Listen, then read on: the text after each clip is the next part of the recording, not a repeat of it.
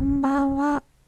ニコです。ニコのニコニコラジオ、略してニコラジ番外編です。私のスマートフォンは今、2020年5月26日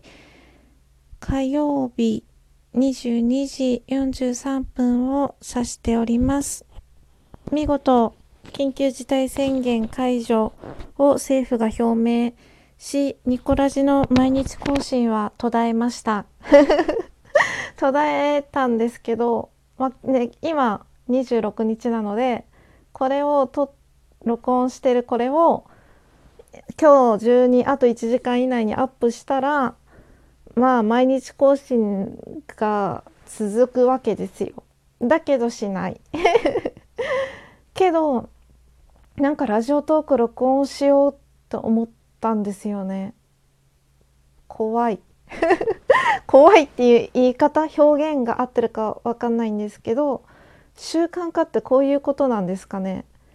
なんかラジオトーク撮ろうっていう撮らなきゃまではいかないですね。撮ろうかなってなんかそわそわした気持ちになりました。あの歯磨きをしないといけないなあそろそろみたいなそわそわ感。なんて言えばいいの？歯磨きっても習慣化されてるじゃないですか。でしなかったらなんかそわそわしません。そんな感じのそわそわ感がなんかあってこう録音しました。びっくりです。よくなんか習慣化するには3の3の倍数で頑張ればいいって聞いたことないですか？3日間まず頑張る。そしたら次は3週間頑張る。そしたら次は30日間頑張る。そしたら次は60日間頑張る。そしたら次は90日間頑張るってしていけばいつの間にか習慣化されていて何かをやるのに苦痛じゃなくなるみたいな。うん。なんかそれが今私に起きてる気がします。ラジオトークを撮るのが習慣化されたのでしょうか？まだ分かりません。明日にならないと。ちょっとねなんか自分のこのそわそわ感がいつまで続くのか今週様子を見ようと思います。はいというわけで今日のメイントークテーマなんですけど自己評価はできないって話をしようかなと思います。正しくは真面目な人ほど自己評価はできないっていうお話です。皆さんの会社では自己評価ってありますかね？私今の会社ももちろんそうなんですけど前長く勤めていた会社も半年に1回あの上期下期で自己評価シートっていうのを出さないといけなくて、まあ、自分の業務をまあ分けてですね日時的な業務と月次的な業務とか、まあ、業務内容で分けたりとかですねして、まあ、自分はどの段階にいて今後どうしたいのかとか今期何ができたかとか、ま、今期頑張ったこととかを、ま、シートに書いて上司に提出して、ま、面談してでまあ上司は会議中に、まあ、私の評価評価シートともシートと面談の結果を、まあ、会議で話すみたいな感じででそれでお給料の査定が変わってくるみたいな感じですね。まあ、そういうのをずっとまあ社会人になってからやってきたんですけれどそういうまずそもそもまず自己評価シートがない会社ってあるんですかね私これはですね、まあ、書く側としては非常に嫌なんですよ。とっても嫌なんか自分で自分を評価するってまずできないし、うん、なんか性格的にできてないことに目がつくタイプなので自分の至らない部分とかもっとこうしたらよかったなっていう改善する部分とかに目がつくタイプなのでめちゃくちゃなんだろう自分を卑下した評価シートができるんですけど まあそれをどう取るかですよね上の人たちが。なんか謙虚だなって思うのかこいつ本当にできてないんだなって思うのかどうなのかっていうのも分かんないし特に前の会社はあの長かったのである程度なんか想像がつくというかで自分も最初は書く時すごくドキドキしたんですけどまあ書いてるうちに慣れてきてもう3年目以降から惰性で書くみたいな いけないんですけどねまあそういう感じになってたんですよ。でも今の会社って去年入ったばっかりでしかもあの見本となるシートがなくてなんか自分で考えて一から全部書かなきゃいけないみたいな感じのシートなんですよ。で私それすっごく苦戦して半月ぐらい前にやったんですけどまた半月じゃない半年前 ぐらいにその自己評価シート書いたんですけどまたその季節がやってきてあーしんどかったですね。とってもしんどかったです。うん。なんかね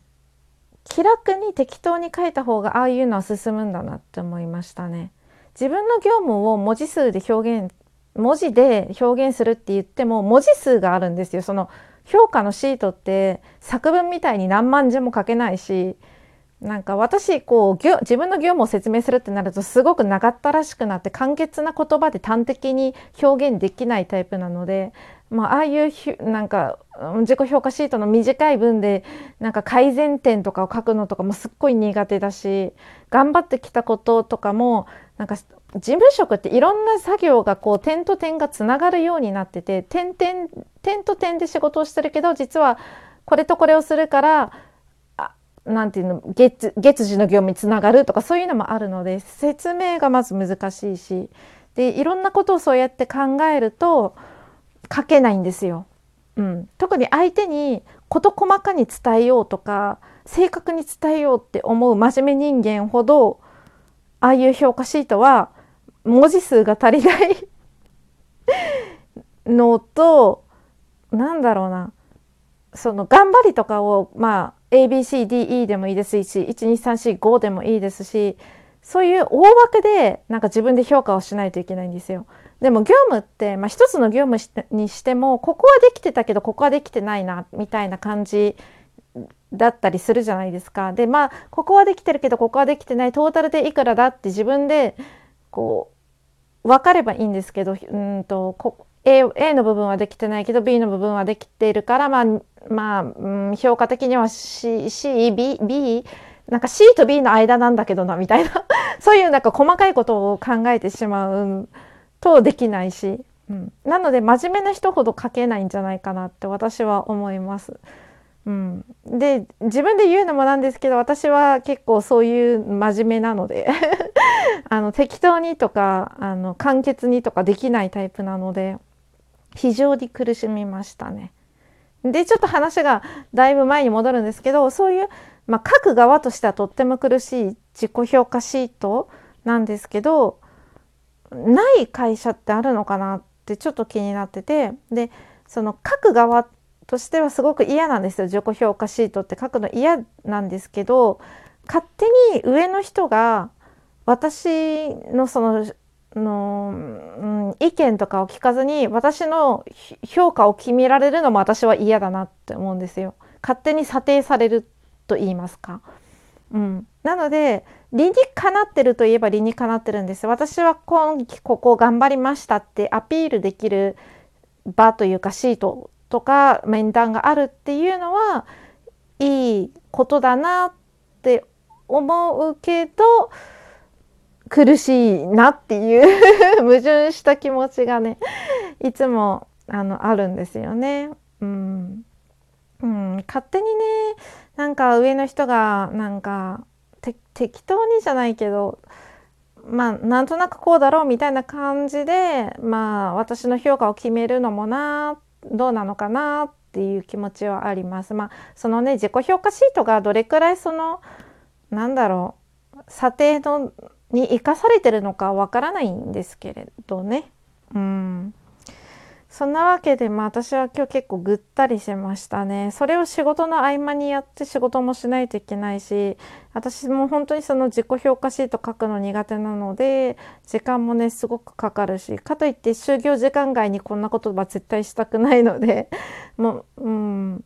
まだその日時業務を残業する方がまだいいです。なんか、会社に残ってまでそういう自己評価シートとか書きたくないなって 思うぐらい苦手です。はい。というわけで今日はとってもね大変な日でした。皆さんはどんな一日でしたか？明日も皆様にとって良い一日だったらいいなと願っております。最後までお付き合いいただいてありがとうございました。ニコでした。